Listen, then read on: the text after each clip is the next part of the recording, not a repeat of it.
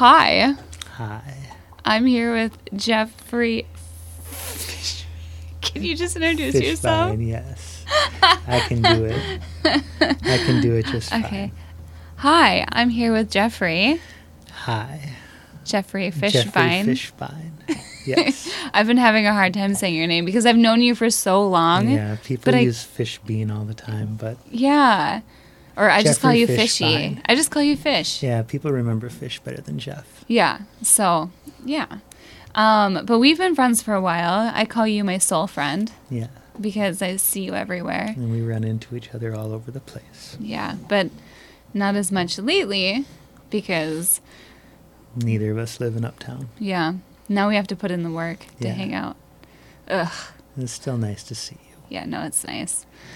But um so Jeff is a musician and you put on the show only every Monday, which is only every Monday for like what, 7 years? No, it's it's almost well, it's 10, 10 years and like 20, 25 weeks right now. 10 years. Okay, so I'm old. And it's been going on forever. Me too. I never thought it'd go longer than two years. Are you in like 507? 500, 577 is this coming Monday. 577. Okay. Um, that's exciting because, first of all, I always thought it was really cool that you keep track, Mhm. like of how many days, like 577 shows you put on. Doesn't that just make you feel good? Oh yeah, it uh, it's mostly a selfish thing. Like I like having a room full of people to play for, Yeah. but everybody thanks me for it, and it just keeps going. I mean, if it goes every week, every six days, you got another one. Yeah. So it just it just keeps moving along, I love that. and I have a really good time with it, and it hasn't become not fun. So Yeah.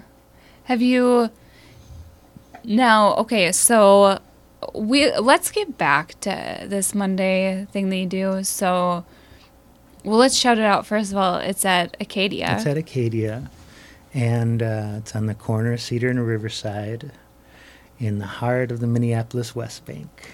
Um, yeah. and they're under new owners because I started the show there a long time ago in March of 2010. And we did it for four and a half years there. That's crazy.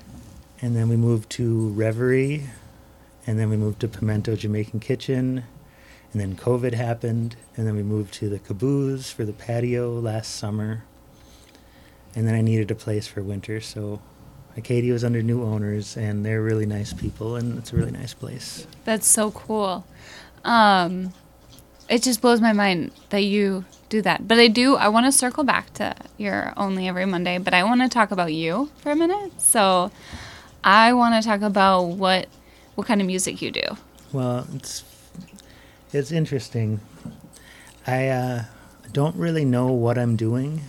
I finger pick, and I loop my finger picking lines and play over them, play over the loops, reversed and backwards and forwards, and flip them backwards and forwards. I love. And it's a lot of fun. I really don't know what I'm doing. I tell people that. People ask me for lessons all the time.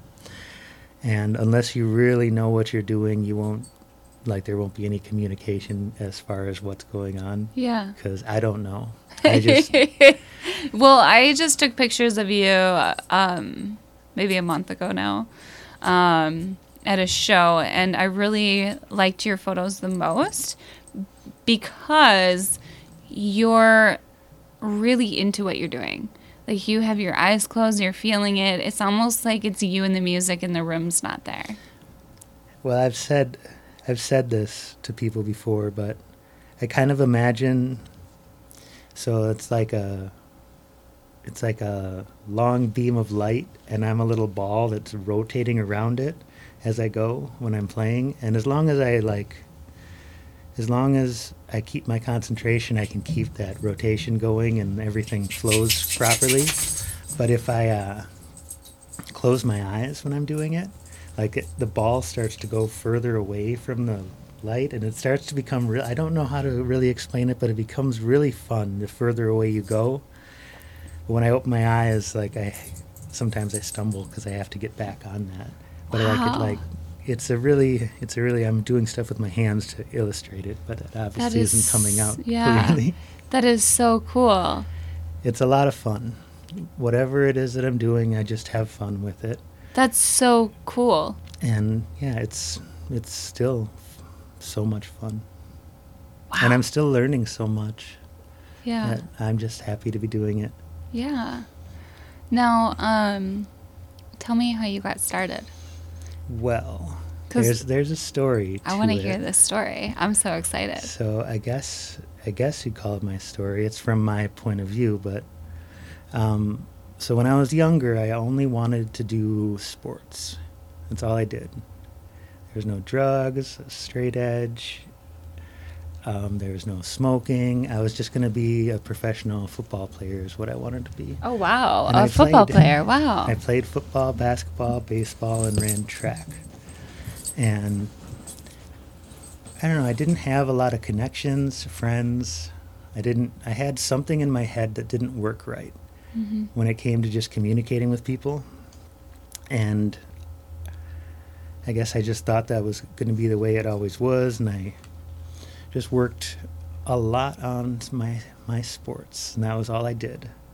And I really wanted to play football and I really wanted to take it to the next level. And when I was I started school when I was younger, so I was 15 when I was a junior in high school.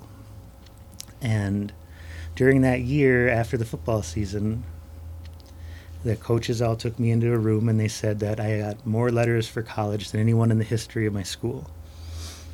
And so Really? I was, they were going to have me quit all my other sports and just focus on football. And I went home that day, and on the way, I ran into this. I ran into this kid that I knew, but I didn't really know. We'd never hung out or talked or really or anything. But I knew him from from playing football, and I was like, "Can I buy some pot from you?" and he's like, "You don't smoke weed," and I said, "Maybe I do." And uh, so I ended up ended up getting some from him, and I went home and I smoked pot and came back to school the next day and quit everything, and decided something clicked the second I did. Something like a light switch went on in my head where I was able to talk to people. And I was able to just From smoking weed. yeah, I'm Wow. pretty sure it's why I back it so much. It's why I've always been so supportive of it. And I'll never really change that because whatever happened changed everything in my life. And although everybody told me it was a I was making horrible decisions and I was screwing up everything, Yeah. I just knew that I was doing the right thing for myself. And, you know, obviously that going down that road, a lot of bad things happen. But uh, I started drawing, listening to music, making friends. Eventually, towards the end of high school, I started picking up a guitar, hmm and it was it was around that time that I uh, kind of was making a decision. What do I want to do, like with the rest of my life? Like I need to sort of start going in a direction, and I knew it was going to be something smoking pot, which was a weird, which is a weird thing to like include. But I just knew that it had to be a career choice that allowed for that. So I decided I was going to be an artist, and I was just going to paint pictures, and I the year after high school, I just painted pictures, and I painted hundreds and hundreds of paintings, Wow. Hundreds. hundreds. And uh, Can, well, can I ask you a question? You seem like the type of person where when you decide something, you go full in. well, if it feels right, there's, you know, a lot of decisions I'm not 100% sure on, Yeah. but there's something, there's something that's, it's like, it's in my head somewhere where there's just a switch that goes. Yeah. And if that goes, then like, like I just go, yeah, I do. I You guess go I go it. full yeah. into it, regardless of what the consequences are for it. Okay. and, so, uh, so you made hundreds of paintings. And I made hundreds of paintings, and during that time, I was also playing guitar. Like while I was taking a break, like I would wake up in the morning, and I go to the edge of my bed, and I just start painting. Wow. And there were other substances involved in my life at that time. Sure. Psychedelics that or yeah well always that there were other there were some there were some other things using a lot of speed when i was younger oh no. yeah it was it was a good a good long period of time. We'll get back to that. That's okay. I didn't mean to bring. If That's you don't, you don't have to talk no, about it. I would if be you. more than happy Okay. but uh, so I would take breaks from painting and just play guitar. And so that year, when I was 18, I just played guitar and painted constantly. And eventually, it kind of shifted to me playing guitar more. Like the percentage of how much I was using my like energy and my time changed Yeah. from painting to playing guitar. Ah. And I got good enough where my friends, this band Pleasure Pause from uh, St. Louis Park, it was Jimmy, Yoni, and Royce. And uh, they started this weekly show, oddly on a Monday, at the Bon Appetit. Oh yeah. And they didn't have an opener for the first for the first show, so I said I'd love to. And after we did that first one, they were like, "Do you want to just open up all the shows?" So I opened up for two years. I opened up all their Monday nights, and yeah, it was in, Cool. it was incredible. It, well, it was a good thing and a bad thing because I was just I was just getting really started with drugs and playing guitar for about a year and then all of a mm-hmm. sudden they had they had a big crowd they had like a hundred people that would come out to see them so i would get this room full of people and i just thought i was a rock star you know i'd been playing guitar for a year and i was always had a full room of people to play for and that led me down I, I, I can't really remember what it was like to be me back then Yeah. but I know I was really arrogant. I really didn't understand how to be in music. I just thought I was the best. was and that I didn't was that mind telling involved with people. speed? Um, yeah, and just a lot of other things. I just didn't really understand. Yeah. But sometimes drugs can give you a false, uh, like, ego. Yeah, it definitely did, and I ran with that as hard as I could. And I had all this stuff to back it up, which wasn't the best thing in the world. Yeah. So I, uh, yeah, I started playing music every week. It's so weird for me to hear you say you're like the nicest person I know. Oh, I was arrogant as And hell when I was what? younger. It was you were crazy. such a down to earth person. There's so many people I'm sure that still don't talk to me because of how Yeah. I was when I was in my 20s. Actually, I can I just say that I I used to take Adderall in my 20s and I was the same way. And I get it. And I don't think I The think there's some people that don't talk to me because I don't didn't care. understand? I just you don't care what people think. And Yeah. I mean, I don't now, but I wasn't. I'm not an asshole anymore. Yeah. I've learned I've learned a lot from then. Anyway, I went to it got hard enough like when Pleasure Pause stopped doing their Monday thing and I was just I was just full blown I was gone into drugs. Mm-hmm. and uh, I needed to stop. I just, at some point in time, I was like, I love playing music. This is all I want to do.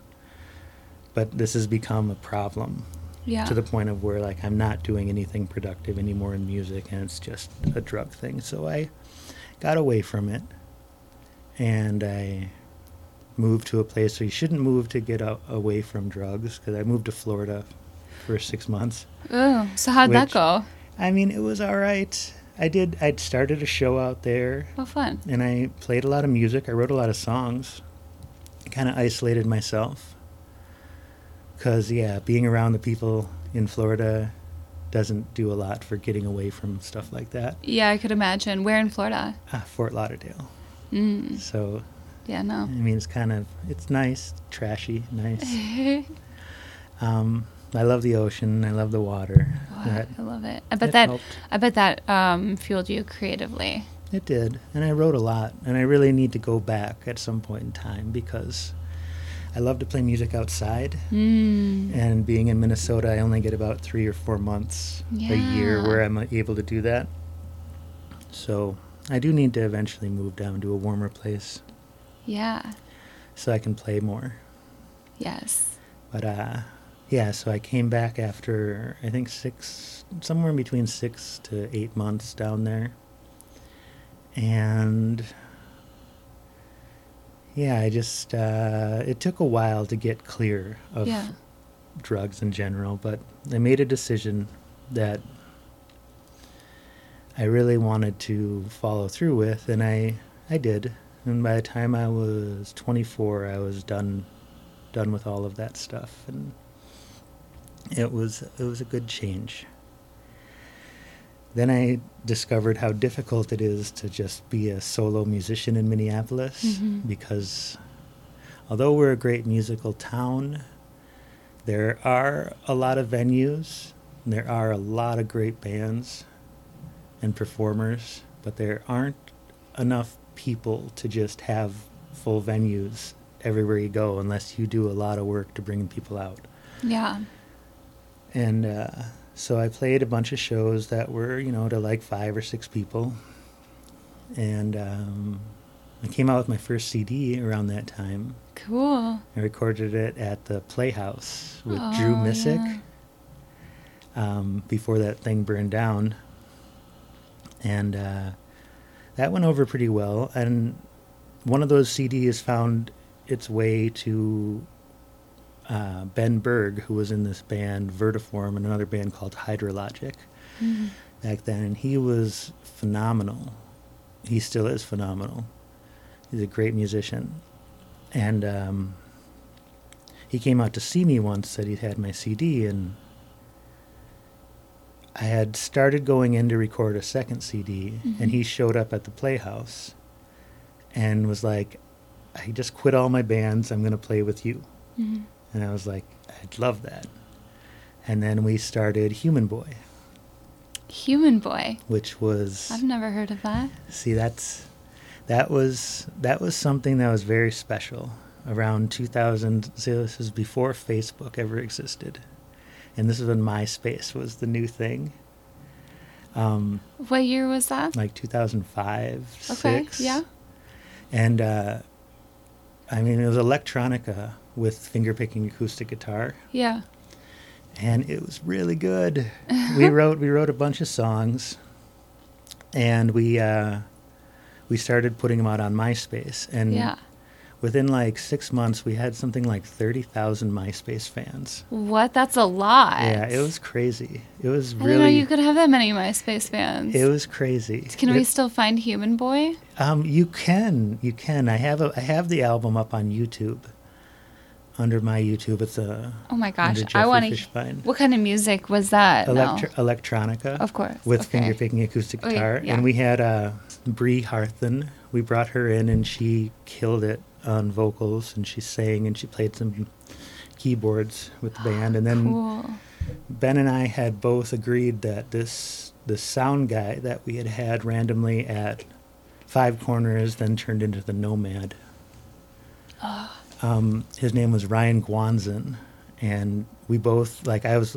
We were talking about who our best sound guy ever was, and we both came upon his name, and it was like it was just this serendipitous thing where Bree got booked at the Nomad, and I got a call from a booking agent saying that because we had Ben and I had booked a show there, hmm and they double booked us on the same night. Oh wow. Like we, we knew each other, but we didn't. We weren't that close or didn't really know. So I called them up and asked if we could like share the bill, and they said okay. And Ryan happened to be doing sound, and so it was Ben, Ryan, and Bree and me. We were all there, and uh, we told Ryan that we loved his sound and we wanted to make him our permanent sound guy. And after listen, he he loved the idea. And then after listening to the music for a little bit, he was like, "You guys need a drummer. I, I'll play What? drums." So he became our drummer, and that was Human Boy. It was uh, me, Ben, Bree, and Ryan, and we released our CD in 2007, and uh, it went really well. This was right around. God, I do have a story for this because it was going really, really well. Like Volkswagen had contacted us about doing a 31 state ad deal with one of our songs, oh wow. and people were asking us all what? over Europe to like. They were like, "We have places for you to stay and places for you to play. All you got to do is get Oh. over here, and we will set you up on a tour." And we were thinking about a lot of things like that. Like there was people in other cities. I'd like this girl in high school in Pennsylvania that really wanted the lyrics to one of our songs to do in her talent show. Whoa. Like stuff just all over the world. We were getting requests like that. And uh, meanwhile, like the band dynamic, we weren't getting along very well, Oh no. but it was really starting to take off. And I had reached out to Cities 97 about their local show and doing something with their, they had something called Studio C. hmm And I sent them some of our music, and they sent me an email right back, right when they got it, saying that would they need to get us in as soon as possible, and they love it, and they just want to do what? it. And um, they said, "Can you book some shows to, to go along with us doing a Studio C performance?" And I said, "Yes, I'll get right back to you." And two days later is when I sent them an email saying I have I booked a show at the Varsity for us with a band, of the Whisper, a Whisper in the Noise. I booked a show at the Triple Rock with Pleasure Pause, and I booked a show. I booked a weekly ongoing show to start, all in the same week. These three shows were going to go on Wow. at the 400 Bar Yeah. with Dr. Dog. Like, there's, it was one of the bigger shows that we played. Wow. But during those two days, Cities 97 got bought by Clear Channel. And they decided they didn't want to do any more local things. What? Or they cut all their local like programming down to like I think they were doing like one hour of local shows where they used to do a whole day. And um and uh, so when I sent them that email saying I have these three incredible shows Yeah. plus a weekly show that's starting, we're Yeah. gonna do every Wednesday at the 400 bar. Um, I never got a reply. And I still want to talk to those guys. So Brian Oake, Brian Turner, Jason Nagel, if you're out there, yeah. I still want to talk to you about that because I never did hear back from you. and it was after those three shows that we kind of broke up as a band. And me and Ben kept doing the 400 bar thing. We played some great shows. We played with like, uh, what was her name? Caroline Smith. Yeah. We played with the White Rabbits from New York. Like Wow. that first show we played with Dr. Dog was incredible. They're, Wow. they're they're they don't play smaller places like that anymore. They'll play First Avenue if they come to town Yeah. as the smallest place. Probably next time they'll go bigger than that. That's so cool, and you got to play with them. Yeah, Wow. they actually they act. They said they had another show in St. Cloud the next day. Yeah. And they're like, if you drive down there, we don't have an opener. Oh. But for some reason, I do this a lot, where I uh, I turn down really, really amazing, unbelievable opportunities for no reason other than I just don't feel like it right now. What? And so I was like, no, I'm just gonna stay here. So I should have. I know is that, I that? should have, and I'd love to talk to those guys again too if they ever want to do that sometime. But they probably have a list of a thousand bands that Shout are them out. dying to play with them. Yeah. But yeah, so I turned that down, and Human Boy kind of broke up around that time, and it was Mhm. it's kind of because we were breaking up. Like Mm. that was the last show we played with Bree, and I was kind of depressed about that. And like I've never gone through a band breakup before. That must be hard. It's I, to people who don't know, just imagine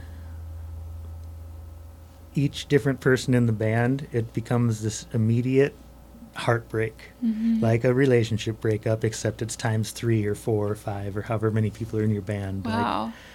it hurts in a lot of ways and it is very depressing. And uh, so I spent, I was around the end of 2008 or 2009, early 2009 when we really stopped. And I just stopped playing music for about a year then. Oh wow. And then I bought a looping pedal. And I started playing guitar again. That's where it all began. And then few months a few months after that, I uh, went out to this bar. That is a good story, actually. Yeah. I went out saying I need to do a weekly show. I'm not going to do this where I go through the Process every time. of like booking a show, booking bands, making a flyer, printing it off, promoting it to like 10 people and yeah. having to start over every time. So I was like, I want to do a weekly show again. And I remember driving, I had gone to Acadia before. And I just was like, I'll start there. Mhm. I'll just go there, get a burger and fries and a beer. And I'll think about where I want to go check out. And I was thinking like the Kitty Cat Club, and I was thinking the 331 Club. But I went to Acadia, and I was like, I think it was a Sunday. No, it was. Was it a Sunday? Yeah. I had sent them an email bringing up this idea because I sent all those bars an email bringing up this idea, and I went out to Acadia to talk about it. And then I, it was a Sunday, and I said, "Who does your music on Mondays?" And they said, "Nobody. We don't usually have music on Mondays." So I said, "Okay." And uh, I booked the show right there. Like I booked a couple bands to come out, Yeah. and the sound guy that I knew was doing their sound on Sunday night. And I told him, without talking to the owner at all, like I'd only sent him an email, and he was like, "Well, that's Yeah. interesting. I'll think about that. We can sit down and talk." But I wasn't gonna go through the process of like, I just don't like those processes. So right. I decided right then, I was like, I just walked with the sound guy and I said, Hey, I'm doing music here Mondays now. And he's like, Oh, I'll come in and set up for you tomorrow. Oh, So without letting the owner know, I just booked a show and we played a good show. And then I got an email from him the next day being like, What the hell are you doing? Like, you're uh-huh. not allowed. Like, we didn't even talk about this. We have no. And I was like, Well, I understand. I can cancel. I booked three more shows for the next three weeks. I can cancel them if you want until we sit down and talk. And he's like, Just do them. So we Oh eventually sat down and talked, but I that's how I started the Mondays was just sort of taking it and deciding that I was going to do it. That was I nice love thing. that. So did you did you go set up and play before? Or he's like, "What are you doing?" So you like you did a whole show, and they're like, "Wait, what?" Yeah. No, I just brought this I told the sound guy that I was doing Mondays and so he just came out and set up for the show and the owner didn't happen to be there, so we just did it and that's where Mondays started. That's hilarious. And he's like, "What the hell are you doing?" Was he pretty mad? Yeah. Yeah, But uh, he was okay with it. because you're like, "No, I booked a bunch, and that's money for them, right?" That's like, okay, And they decided to go ahead with the shows. I love it. Yeah, it took a little bit to get going, but that show really was something. It's still Yeah. going on today. That was March of 2010. Now, okay, tell me after Acadia, you moved to like, tell me where you all been. Well, I, the owner of Acadia and I, so we did a festival there called West by West Bank, Yeah.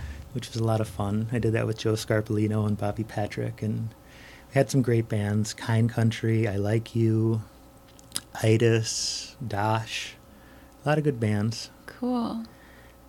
and um, yeah, Dead Dead Larry, and who else? There was a bunch of good bands. But I, uh, um, I don't know. Me and Ted just didn't see eye to eye, and we Sure. were really, we really uh, weren't getting along. And it was, it just, it came up to week 249 was last Monday, I think of 2015 or 2014 can't remember the dates exactly, but it was week 249 was the last one in December. Sure. And I had a really good show for the first one in January with John Wayne. And so I just decided I was done with Yeah. Acadia. And I set up, I was looking at a few places, and my friend Mikey, who owns uh, Boiler Room Coffee on 3rd, Yeah. um, he also owned this place, the Nicollet, on Nicollet and Franklin. Yup. That's where I first saw you. And because he was there and he had lived next to me in this place, th- in this apartment that I had lived before, and I knew him and his brother, um, I just decided that was the best fit. Yeah. Also, because it was kind of like a screw you to Ted, because it was the old location of Acadia before Yeah. they had moved to the Cedar Riverside spot, and they still had Acadia painted on the outside wall on the brick. Oh yeah. And I thought that was a nice way to just be like, screw you. Yeah. But uh, so we moved there, and a few months after, we had some really good shows there. But a few months after we moved there, Acadia got bought by Reverie, oh yeah. and Reverie came in as is a wonderful place, and they really fixed the place up nicely. But one of the part owners was a roommate of mine from before named Heath, who he booked all the metal music because Reverie was mostly a metal bar. Oh yeah. for music. But because I was there, he was like, "You can do Mondays." Oh so fun. Only every Monday survived and did every Monday the entire existence Reverie was there. And we had great shows there. I can't I mean I just can't tell you how exceptional those were. Anybody who played those shows remembers Oh. that we just we killed it there. Yeah. And uh, eventually, Reverie was closing because they're uh, they weren't they were moving to a place that didn't have a stage and music. Oh, sure. Um, their lease their lease came back after a year, and they just didn't like the setup. They didn't like the changes that were Mhm. made in their lease, so they decided they were done with that place. And so we all knew it was ending, but on the last Reverie show, I just remember I have a picture of it. There's 30 people kneeling down or sitting on the ground in front of 30 people like sitting behind them Oh my gosh. in front of 30 people standing in front of and then there was a second level so then there was another 30 it was just all the way back there were these lines of like 30 people and it went to the far it went to the very back window there was like 150 people in that place and it was a nice send off for a really good show and then we moved to pimento How do you? Okay, wait. How does how did that make you feel being in front of all those people? Would Oh, that be your biggest crowd or no? um, i've had bigger uh, the first human boy show Oh, I bet the Human Boy probably had huge shows The first Human Boy show at the Kitty Cat Club was one of my one of my best memories of music because the first because we hadn't played out we we I feel like I've heard of that band. I feel like I've seen you back in the day. you might have but we we built it up without playing any shows for a while and uh, we finally came out with this show at the Kitty Cat Club and there was 200 people there easily Wow. and the, the when we finished that first song everybody just screamed and I just remember I Mm. still remember that really well it was an amazing feeling Oh, that's beautiful. and uh, yeah, and that Doctor Dog show had about 250 people there too. That was a nice one. But uh, no, the Reverie show that was all me, or I mean that was all other bands too. But I just that was that was something special. That place Yeah. was special. We Yeah. had some amazing shows It was there. a good send off. It was a good. Oh, And then we moved to Pimento, yeah. I remember Pimento. and that was that was an amazing shit show. Like it was great. It was wonderful. Yeah. and we got music started there and played some great shows with like I remember when you went in the back too, right? yeah For and the opening. that was that was the main reason was that patio they had out back which could have been better managed and they could have done things in a way i really felt like that patio should have been like the hidden spot for the best place in minneapolis to see a show Like, Yeah, that patio from- was so great. yeah, where people from like LA and New York would be like, well, when you go to Minneapolis, you have to go to this place because this is the hidden gem. Yeah. And And people from all over came to play for you, yeah, right? Because they you have did. friends. We have we had some amazing shows there. I remember Mhm. a Tubby Love show, Tubby Love and Amber Lily show. That, I mean, there must have been like 300 people there yeah. On a Monday night. It's a pretty good. I always like to just be like, it's Monday night. Let's go see a show at Pimento. yeah, it was it was nice. You were there for what, three years? Two and a half. Two and a half. Okay. Yeah, and then COVID hit, and then it was really weird for a while. Did you miss some Mondays with yeah. COVID? I oh, would imagine. definitely.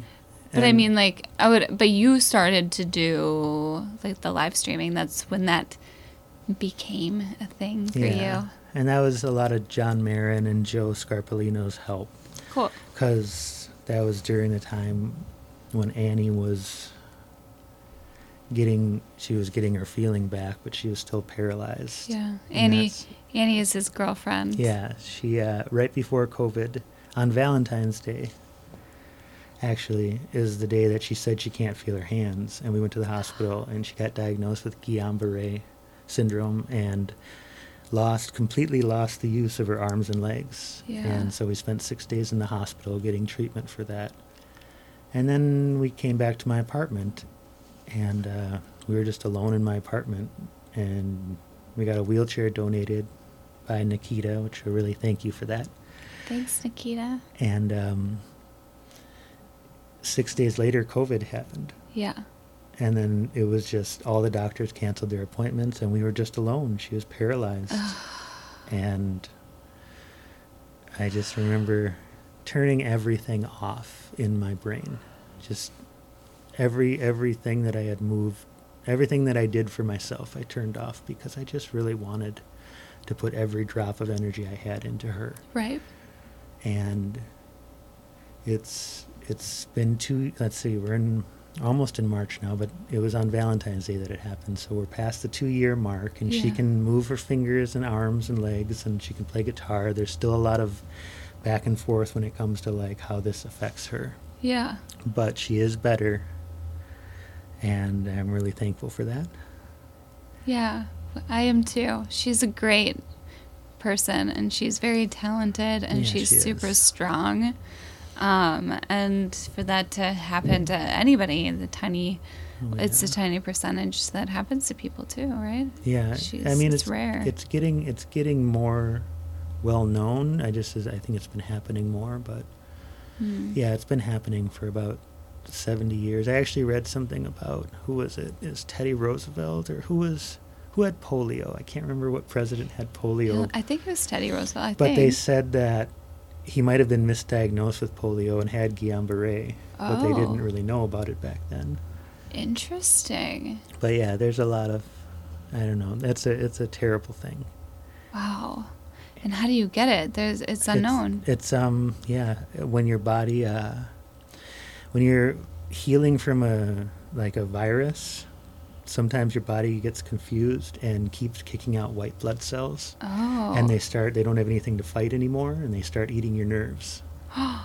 and eventually you're left with no nerve function, which is how you lose. We were actually really lucky that we brought her into the hospital when we did, because the next phase after it takes your arms and your legs is your central nervous system, and your basically she would have most people that wait too long have to have to be on a respirator or have to right, relearn because your lungs yeah. and they have to relearn how to breathe so they spend like six months in the hospital thank God there's you. yeah. well we were lucky Everybody in this world is happy that you're here. we were lucky to catch it when we did. Yeah. Um, that's amazing. No, that whole story too with um, you and Annie, Annie's journey. I say you and Annie because you were there for it and you were a big help. And uh, I'm so glad that she's getting better. I mean, she she's better, right? Yeah, she is. It's still. I mean, there's. It's so hard to put it. It's so hard to like clearly make out what it is because Sure. even though she's better, like she gets exhausted from doing stuff. Yeah. Like there's a mental toll that this has all taken too. Yeah. that um yeah it's it just has a lot of ups and downs like right now like she's better but if she does too much she'll just be worn out if uh if something i mean she's younger and i don't understand but a lot of young people have either committed suicide or overdosed like it seems like a huge amount. Like I don't know that many people. I know I have a lot of friends who have died, but not anything compared to what. When I was in my twenties, there was maybe one person. Yeah. But sh- during COVID, it was every other week. Oh. Somebody who was very special to her would die. So like somebody, wow, I d- actually haven't even thought about that. I bet they're the younger generation is struggling with mental like I guess not mental illness, but depression and anxiety with all of this because I I do feel lucky that we're older during this because we're we don't feel like we're missing out on anything. We're mature enough to see what's happening and not yeah. have like a, a overly emotional reaction like it's the end of the world. yeah. Well, I've had Because to. this- Wa- I've had to watch. That's really interesting. Yeah, watch her go through. Grief is something that destroys when it comes to like your nervous system working properly. Like if you just have this terrible crying and painful like sadness, like mentally it cuts off your ability to use. Like she'll go back right into like not being able to use her hands or Are not being able to use her serious? legs.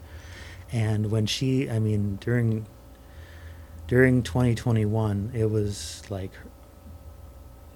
one of her closest friends and one of her closest friends that she was growing up with, and then one of her biggest musical influences. And then, like, three weeks later, it was like this, like, brother and her, like, nearly a brother to her, like, close friend from her family growing up. And then, and then Max Graham, who was actually the person who kind of introduced us. It was at Pimento.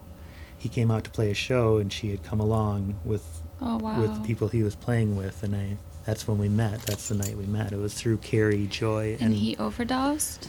um, yeah, he actually committed suicide, Oh my gosh. and he was What, my he's favorite. in a band. Yeah, Kind Country. He was my favorite.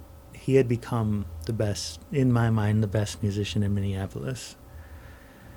Um, over the course of watching him for like eight years at only every Monday, he played. He Mm. played monthly for a long, long time, and I'm so sorry. yeah, it was really hard because he was also a huge influence on her, Mm-hmm. and it was lit- it was like eight days after one of her best friends had died, and we had gone to his funeral, and like we were finally starting to come out. She was her her Mhm. fingers were working again, her, her and she was able to walk again, and then I got a call that that had happened with Max, and uh, I don't. It just kept happening to people that she knew, and close people that she knew, and uh, that would always bring it back. And uh, Gosh. yeah, It's interesting. I mean, it's super sad, but it's also very interesting what our body does. So, like, feelings are like physical. It's crazy. Like, your whole body is affected Yeah, by stress and feelings and super- like, heartbreak. I've- and pain like that mental pain with her would just bring it right back. Mhm. And we had to deal with that a lot, and I couldn't imagine. But she has been through so much when it comes to the grief she's gone Oh. through. poor thing. Yeah. And I just tried to help. And you've been an amazing person for her in all of this, which is, Thank you. I mean, you're an amazing person. You're a great person. You're an amazing person. Aw, thank you. Um, fired up. We are back, and we have we have one of Jeff's favorite foods, which is Chocolate. chocolate. I'm gonna open up this one. I'm really excited. I love lemon, and I got chocolate and lemon pepper. I've never had such a combination in my life. I'm actually interested Yeah, let's try it. Let's see. Mmm. Mmm. It's a lot of lemon. Is it a lot? No, I mean it's very good. It's just very lemony chocolate. I like it. It's interesting. What a weird combo. It is. It works really well though. Mm-hmm. Yeah, I go through a lot of chocolate. You do? That's probably why you're so happy. Chocolate is instant endorphins. The second it, It hits your tongue. It is. Mm. I eat lots of it. I can't share with Nellie because Nellie can't have chocolate. It's poisonous for puppies. But have you always been really into chocolate? Sorry, we're chewing. I asked him while he had chocolate. That's like rude of me. Don't ask somebody about chocolate while they're eating chocolate. Know, I, I think I had a lot of uh, acne when I was younger, and I thought that was the cause of it. oh, So I didn't eat a lot of chocolate when I was younger. But at some point in time, I just decided I didn't care, and then it all went away. yeah. And uh, I thought chocolate was good for your. I know I've heard that, but like I thought chocolate itself, like cocoa or like the, is it cacao? I think it is good. I think it is good for it. Yeah, it's good for your skin. I think it's all the stuff they add to it, like the sugars and I don't know. Yeah.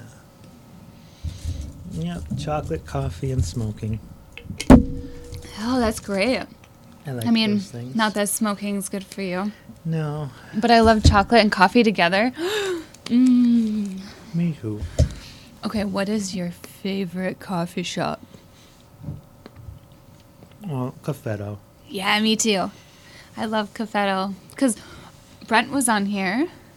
Was he? Yeah, That's awesome. he's so great. Do you like Brent? I do. Yeah, me too. We go pretty far back.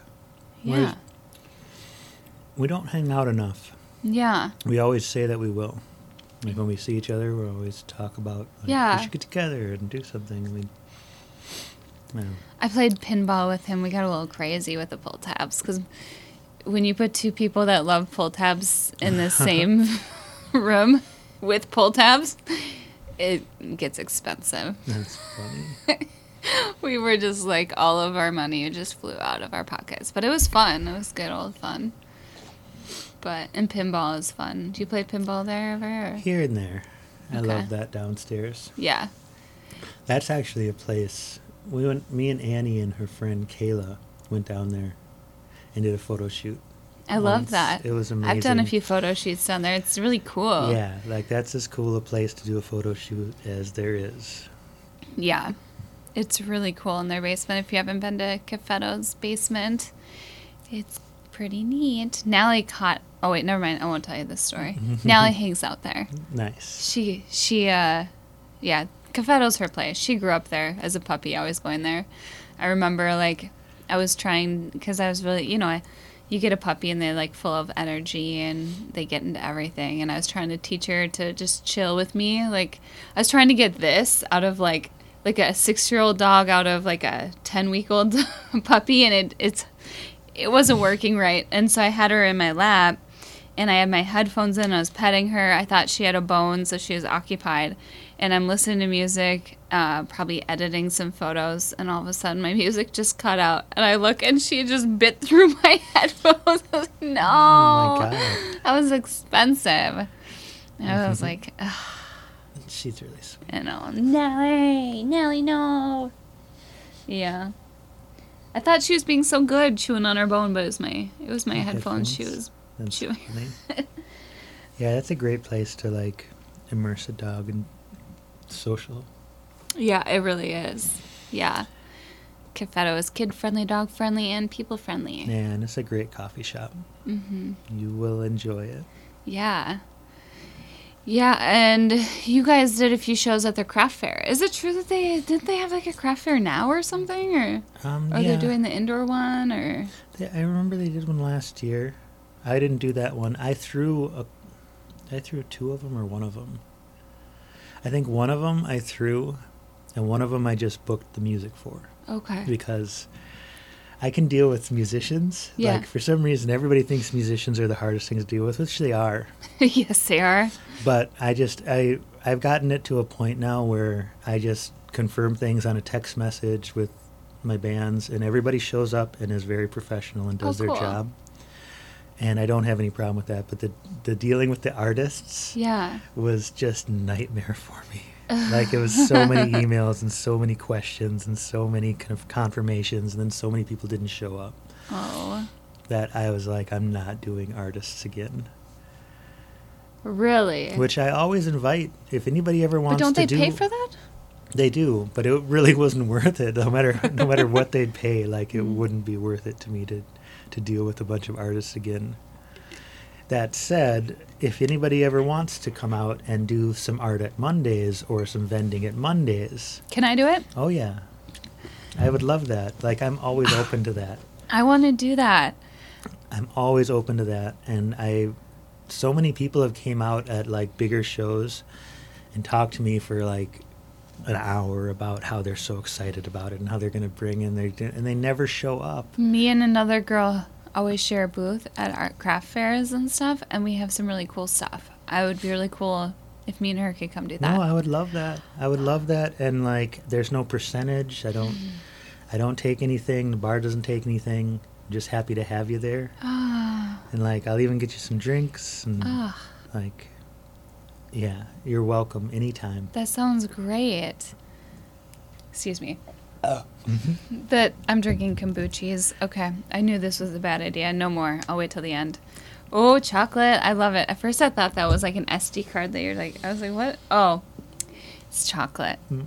I'm I take too many photos with SD cards that now I'm seeing it everywhere. Um, yeah. Anyways, that's awesome. I would be really excited about doing that. Yeah.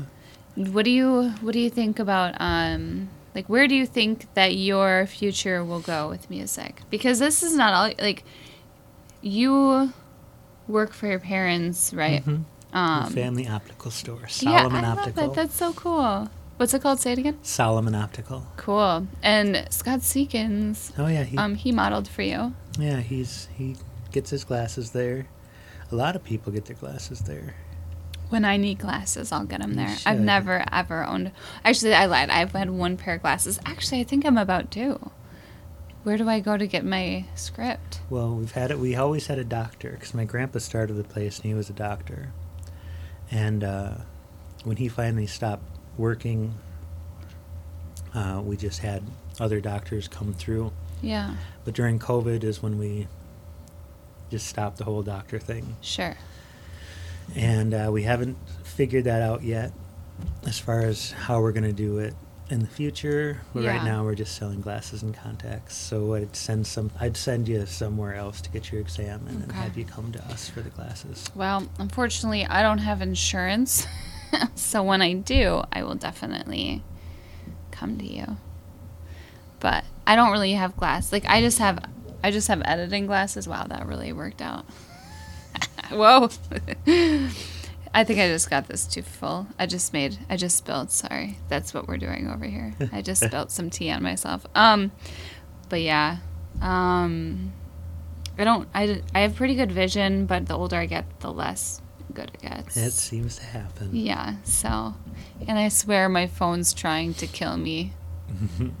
will kill my eyesight. That's something that's an interesting thing that people in the optical industry know about, but right now everybody is a test subject for uh, so blue light came about in I think it was 2001 or 99 when they started making screens with LED lights yeah.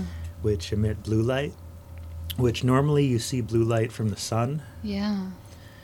and until we started with the screens, because once the screens started, your TV, your computer, your phone, your tablet, all those things became blue light based. So instead of getting your blue light from the sun, which, if you're in optical, you know that after about 60 years of walking around in sunlight and just basically human life, your eyes start to develop these things from all the blue light they see, the cataracts macular degeneration starts to happen. You get cataracts.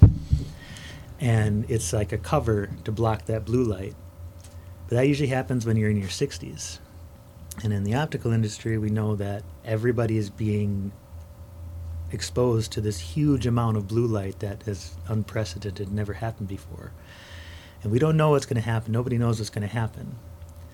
But we're imagining that kids that start with screens at a young age are going to start developing macular degeneration in their 20s and 30s and get cataracts in their 20s and 30s and really hurt their eyes. And we're not positive, nobody's positive about it, but it's this like, I know my eyes are really messed up from being working on phones and computers all day. I think everybody's are, but it's this huge thing where we're like, we're all test subjects in this. How are we going to react to this LED No. thing? It's kind of like the vape thing, where we're all kind of test subjects to see what the long term damage is from it. Oh. We're all test subjects. The entire world is when it comes to this. It's always it's always going to be like that for something, right? Yeah. That we invent. This blue light thing is a big one. Who would have thought?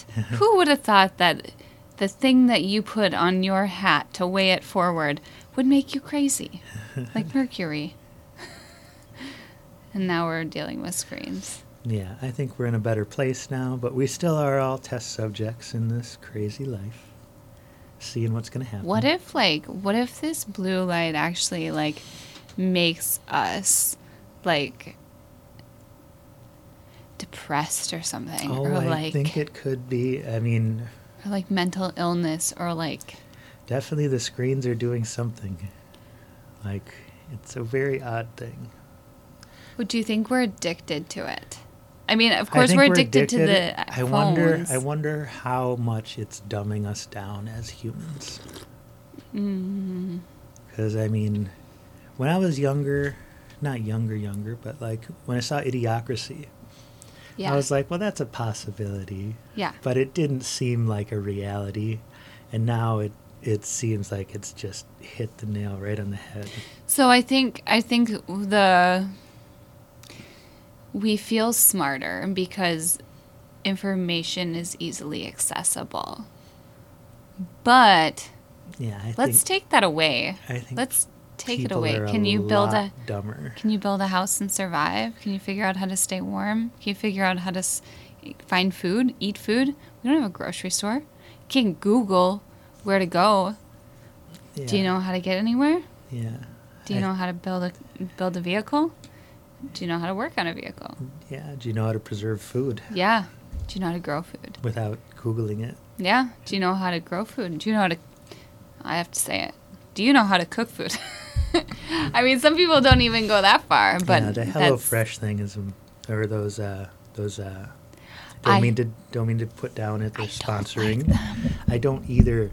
It's terrifying. My friend keep tried to cancel, and she keeps getting boxes and boxes of stuff that just go bad because she doesn't really cook anything weird. And I'm like, dude, just use the ingredients that and Well, make yeah. whatever you want. Rip open the Annie, ingredients. some one of Annie's roommates got that, and I was just dumbfounded as to like, 'cause I think they were paying like thirty dollars a meal or something around that price, and I was just blown away. But I was like, it's like five dollars worth of stuff that you could go buy at the grocery store, and you'd have all these extra ingredients, Yeah. like all these extra things. I don't get that. I it, it actually my friend and she's like, "Come on, let's go make a meal at HelloFresh." I'm like, "You have like one clove of garlic that you're supposed to cut up," and I'm like, "Why have a clove when you can have the Yeah, whole you can go bundle?" make this. You can Like- for a lot less money. I'm like, "Oh my gosh!" Like I love, it, I love cooking. And I don't. Well, I'm also don't like being told what to do, so I don't like to read like Yeah, the instructions. And I'm like, this is dumb. This is bland. We need to add this. We need to get this. We need to add more of this. Like, I'm like, and the garlic thing. Come on, who uses one like little clove of garlic in a pasta for three? You need like five. yeah. crazy. But, yeah, that's the- just you know me because I like the garlic heavy stuff. That's another one of these things where I don't, I don't know. I, I feel think like that's we're gonna die, down. though. I think I really might die I thought it was immediately, but it seems like it's gaining power, which I just don't understand. Like it's so easy to go to a grocery store and just buy some food. And I mean, it's so going to a cheaper. grocery store and buying food is already like a ridiculous luxury that blows my mind. Yeah. Do you know- we should yeah, no, I've always said that so like now we have like the portions and like the instructions mailed to us. No, yeah, that's so come on, you're pump the brakes. of just doing it on your own. It's just a crazy thing. and we don't have like YouTube to tell us exactly how to make it or how to do it. hmm We just need it. Yeah, that's it's too much. Always, I've said for a while that like any king or queen from any time in history would gladly change places with any like middle class person nowadays Yeah. for all the benef- all the advantages that we have. Why do you think we call each other queen? hey, queen. Just kidding. but it's true. It's true. We are we are comfy, comfy, but don't get too comfy because the, it's not going to be like this forever. So you better learn how to grow food because the phone, the internet's to die. Just Yeah, kidding. I'm getting conspiracy. That's a, that's a terrifying thought. but I love was, the I was thinking that this Russia thing, as it's built up over the past couple months, I was like, I was just thinking that Russia's going to go to war, and then we're going to get involved in this war, and then everybody's going to be talking, and then COVID's just going to disappear from like anybody's minds, and we're all going to be talking about how nice it was during COVID and how peaceful and calm it was during COVID, and I can't believe that's a thing, but it's gonna. I I'm gonna feel ha- like it's happening. I'm going to have to interrupt you.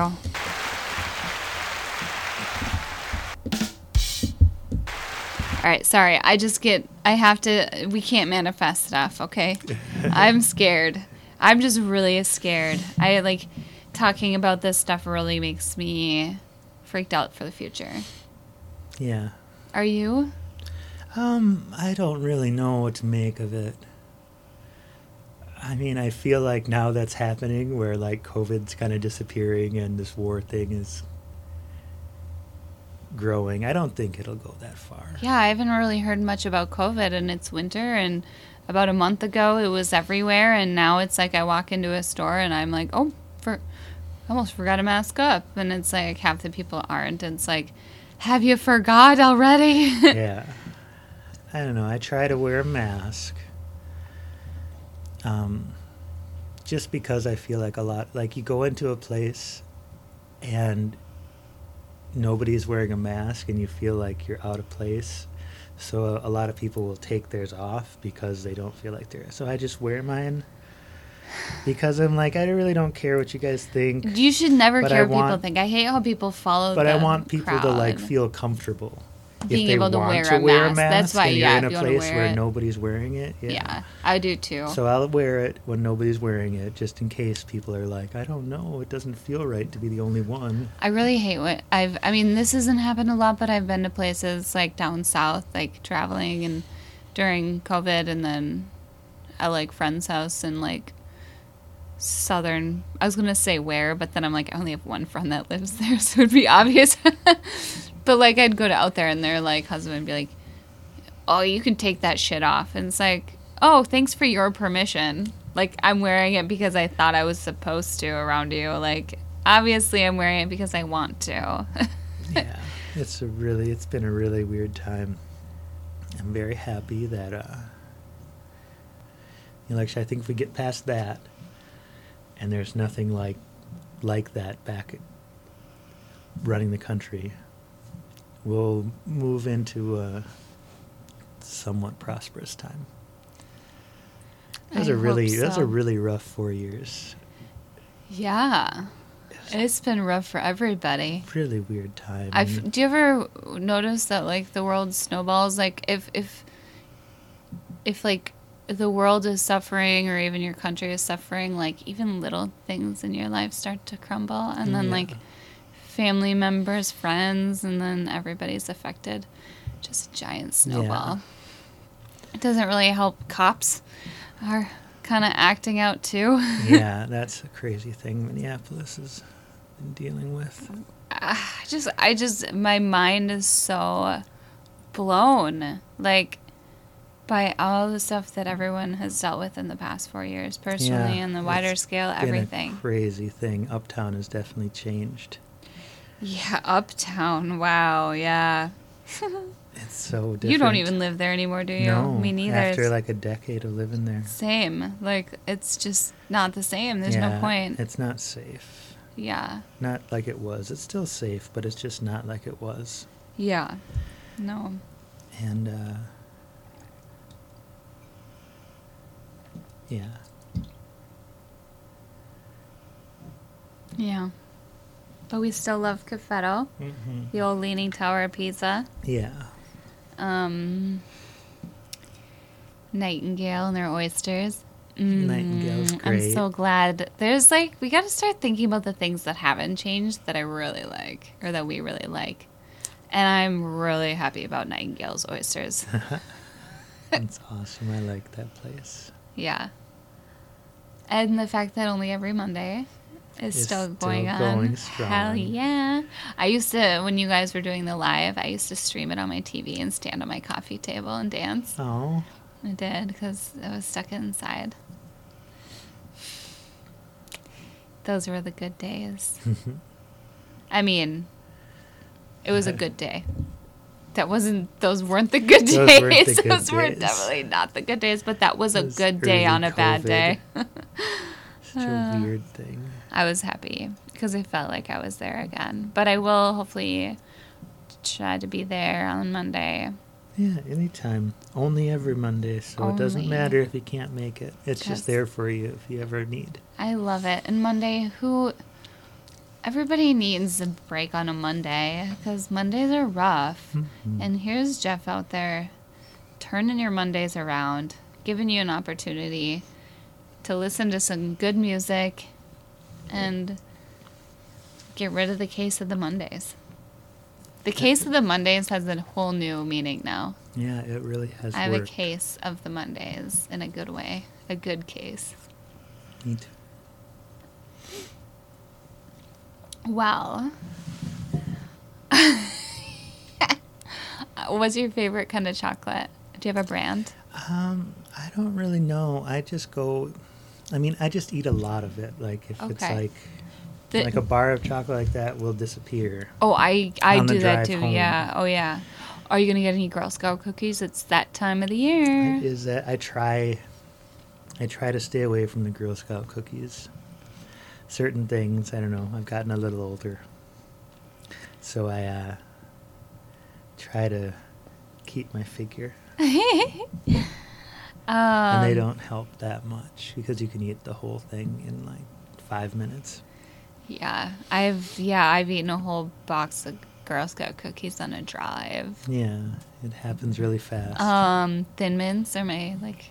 Do you like Thin Mints? yeah, What's your favorite? I like them all. They're go- I like the peanut butter and chocolate ones. Oh yeah, I heard those, Those are really ones good. disappear really fast. yeah.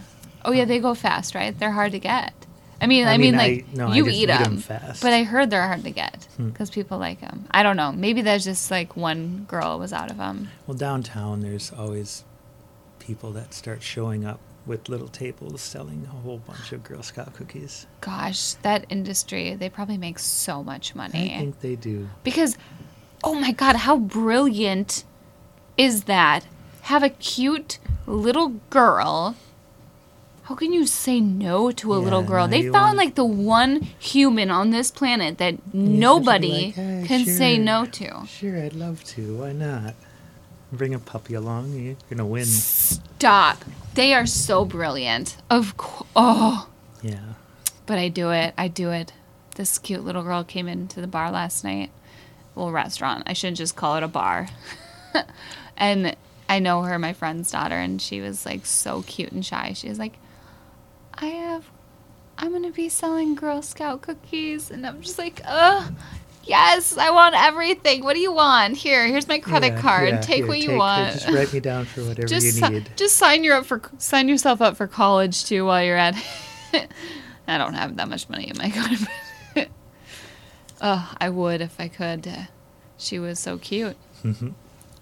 But yeah, I just um I try to stay away from the cookies too every year, but if someone asks me, I have yeah, to do no, it. I'll definitely take some. I'll definitely get some this year, but I'll try to stay away. but if a cute girl approaches you, Yeah, you can't say no. you just have to. Yeah, God, I wish a- it was like got a good towards something else though. I don't know what I don't actually look into what it goes for, but I wish it was like more for like I don't know. They're teachers to get paid more, like Yeah, you know, or something like that would be a good shift if you were buying Girl Scout cookies to to like fund to, teachers. yeah help schools out. Yeah, Maybe they are. I haven't don't. I don't actually know it. what they do. I have not looked into it. I was a Girl Scout. I used to sell them. How come I don't? I, I didn't know then. I don't know now. Like, they, did these little girls even know why they're selling them? They must. They must try to educate them. That's a good question. I'm sure it goes somewhere good. I would hope so, or else we're gonna have to boycott them. Well, it seems to happen Yeah. when enough people get outraged. Teachers need to get paid more, though. Can we talk about that? Yeah, that's The teachers are. to Did you hear about the teachers are going on strike in Minneapolis School Oh, really? District?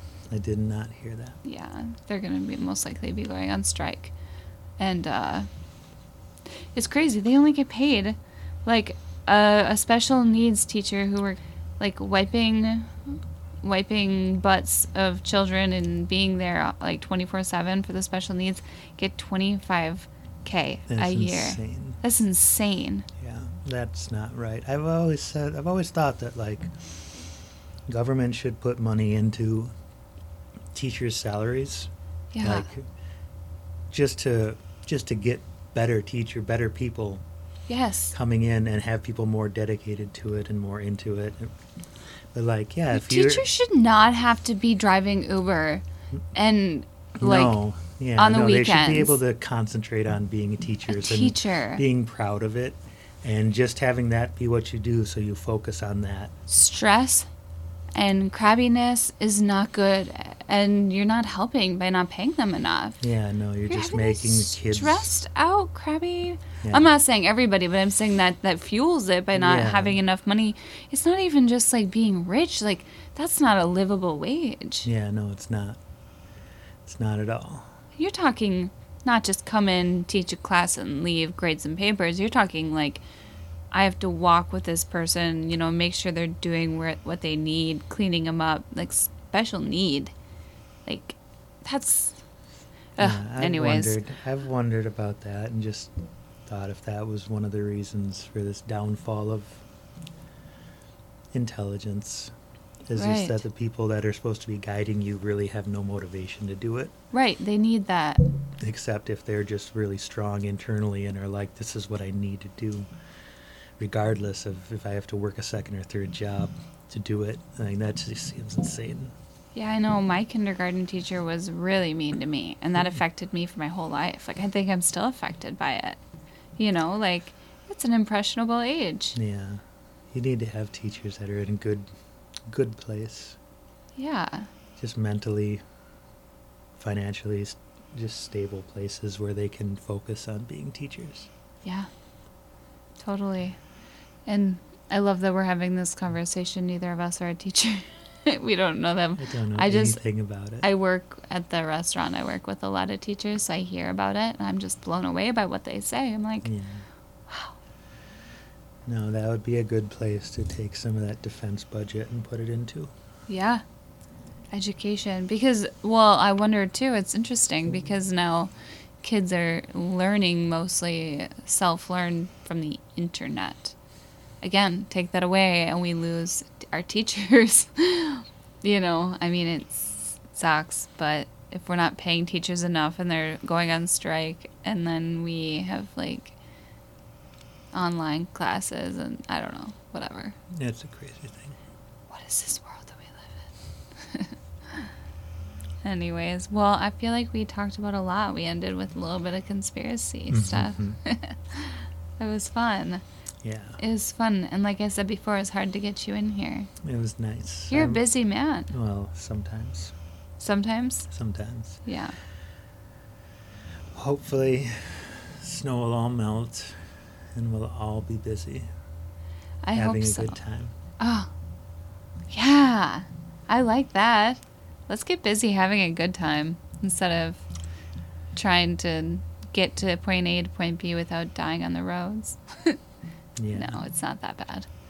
But, well, thanks for hanging out Thank with me. Thank you, Britley. It's so nice. Yeah. You're my favorite. You're my favorite. Aw. I miss seeing you around. I know. We still do, but it's not like before. We have to, like, put effort in. I know. It's annoying. I don't mind putting effort in. I don't either. And it's really not that hard. but yeah, I appreciate it. And uh, I guess this is it.